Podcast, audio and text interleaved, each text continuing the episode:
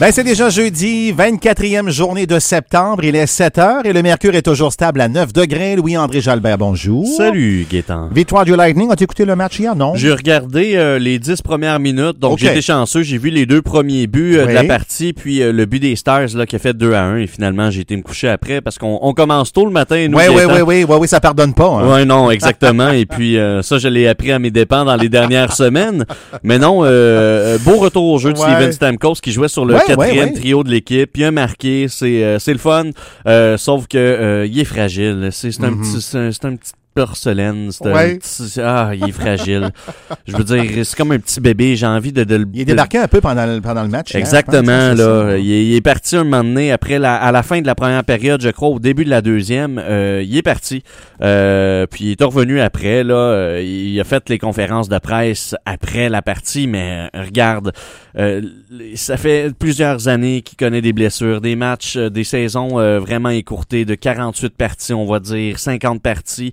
Euh, Il n'y a pas grande équipe qui voudrait avoir ce joueur-là à 10 millions de dollars et pour le Lightning, c'est cher payé pour un capitaine qui est là la moitié de la saison. Ouais, ouais, c'est ça. Mais au moins, euh, je me dis que euh, même s'il a ben, joué euh, 5, 8, 10 minutes, il a Mhm. marqué un but. Tout à fait, Et ouais, c'est ça, Steven Stamkos. Ça prend un tir, ça prend une opportunité et ça rentre. Donc, son 10 millions moindrement, si ça rapporte une victoire au Lightning de Tampa Bay, Ben oui. euh, eh bien, euh, il vaut son petit pesant d'or. Match numéro 4 demain, donc euh, demain vendredi, bien sûr. Mm. Euh, bien, euh, au niveau de l'information, euh, Louis-André, premier arrivé, premier servi pour les Valgatinois qui sont à la recherche d'emploi. Oui, effectivement, mais on peut pas nier là, que la prestation canadienne d'urgence, la PCU, ait créé une pénurie de main-d'œuvre dans la vallée de la Gatineau.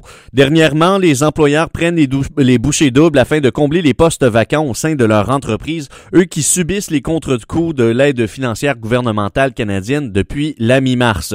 Toutefois, la pression pourrait rapidement retomber sur le taux des travailleurs qui ont bénéficié de cette aide financière puisque la PCU prendra fin sous peu, le 27 septembre, si je ne m'abuse. Jenny Lévesque, adjointe administrative au métro marché La Pointe de Maniwaki, admet qu'il s'agit d'une belle opportunité pour les travailleurs de tout âge. Il y en a qui sont motivés, même j'en ai qui sont retraités, qui sont venus nous voir. Eux, veulent travailler environ quelques heures semaine, peut-être des 10 heures, des 20 heures. Eux, ils veulent juste comme sortir de la maison pour faire un peu de social. Oui, nous, on est intéressés à ça. Alors qu'auparavant, les employeurs n'avaient pas nécessairement le temps de discuter avec les travailleurs qui apportaient leur CV. Caroline Vizina, directrice aux ressources humaines du Rabasca et de l'Auberge du Draveur, assure que c'est tout le contraire présentement. Les gens qui recrutent sont prêts et disposés à les écouter. D'une certaine façon, des fois, on arrive, on va mener un CV, on est sur le pif. On est vraiment ici, puis on a le temps de les écouter, de poser des questions, puis répondre aux questions également. C'est donc le moment idéal pour les chercheurs d'emploi d'aller rencontrer les employeurs de la région. Rappelons que la prestation canadienne d'urgence euh, Ouais. d'urgence prend fin à la fin du mois de septembre. Donc euh, les- bientôt. Les postes vont être comblés rapidement et pour ceux là qui se sont habitués aux 2000 dollars, j'ai parlé euh, en fait au superviseur de production de l'entreprise l'usine Louisiana Oui. euh, Pacifique. On parle de 23 dollars de l'heure protégé avec un, Ah ouais, un ouais, con- ouais, avec les REER Ah et tout ça, les syndicats. On parle de ça là, c'est même pas euh, t'as besoin de ton secondaire 5 et si t'as pas son, ton ça, 5 pas de il paye tes études. Ben oui. Euh, je veux dire, c'est possible de faire plus de 2000 dollars par mois dans la région avec les usines, avec notre industrie forestière. Faut seulement des travailleurs qui euh, posent leurs questions et justement, c'est le moment présentement. Ouais, ben c'est ça avec ce mercredi recrutement qui était une belle initiative du Carrefour Jeunesse Emploi, faut-il le rappeler? Oui. Bon, évidemment, le dossier de l'heure, la Fédération québécoise des chasseurs et pêcheurs qui s'inquiète de la situation tendue dans la réserve phonique, la Vérandrie.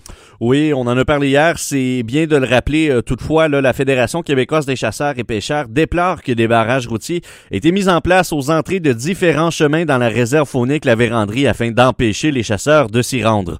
La Fédération estime que la demande de moratoire sur la chasse à l'orignal et les barrages de la communauté algonquine du lac Barrière ne sont pas justifiés. L'organisation est d'avis que la densité d'orignaux n'est pas considérée comme étant critique. De plus, la Fédération demande une intervention gouvernementale en raison du caractère illégal des barrages routiers, comme le souligne la directrice générale adjointe Stéphanie Vannet. les barrages contreviennent à la, à la loi sur la conservation et la mise en valeur de la faune. euh, D'abord, on peut pas faire obstacle à une personne qui s'en va effectuer euh, légalement une activité de chasse, de pêche ou de piégeage. Les personnes qui se rendent sur leur site le font en toute légalité, donc euh, c'est certain que c'est injustifié de bloquer l'accès aux chasseurs De nombreux chasseurs ont également exprimé de la frustration et des craintes par rapport aux possibles conséquences des barrages de la communauté du lac Barrière.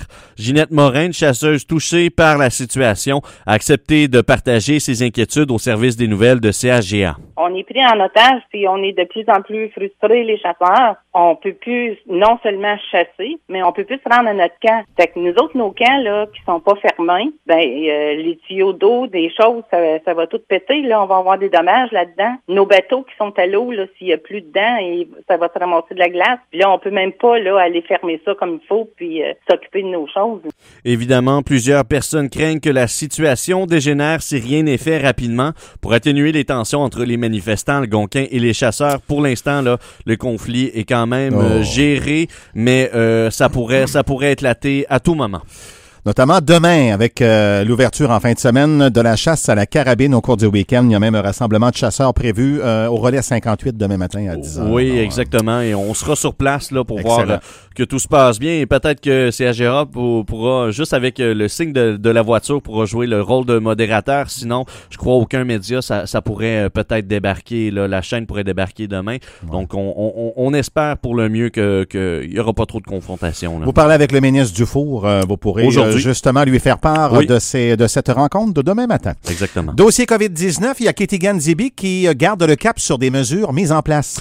L'Outaouais est passé au palier orange. Euh, oh, j'ai pas. euh, oui, en fait, euh, j'ai j'ai le bon texte. Désolé. Euh, L'Outaouais, oui, est passé au palier orange et un resserrement des mesures a été mis en place par le gouvernement du Québec. À Kitigan-Zibi, les mesures d'urgence sont plus strictes car la population est plus à risque en raison du vieillissement et des problèmes cardiovasculaires, d'asthme et de diabète qui sont plus élevés que dans le reste de la population québécoise. Un code de couleur avait été implanté dans la communauté depuis le mois d'avril et ce système restera actif avec l'arrivée d'une deuxième vague de la COVID-19. Céline Brazo, coordonnatrice à la gestion des mesures d'urgence pour le conseil de bande de Kitigan-Zibi, explique. Si la personne avait besoin de l'aide, on mettait les codes de couleur sur les fenêtres. Quelqu'un qui passe à tous les jours puis qui vérifie. Il y a le vert, si tout va bien. Le jaune, il y a un autre département qui est appelé puis ils vont vérifier avec la personne c'est quoi au juste qu'ils ont besoin.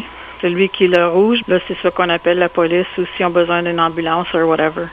Le système de code de couleur est très apprécié par les personnes âgées vivant sur la réserve. Le projet pourrait se poursuivre même après la fin de la pandémie. Mentionnons qu'il n'y a euh, toujours pas de cas de COVID-19 détecté dans la communauté de Kitigan-Zibi.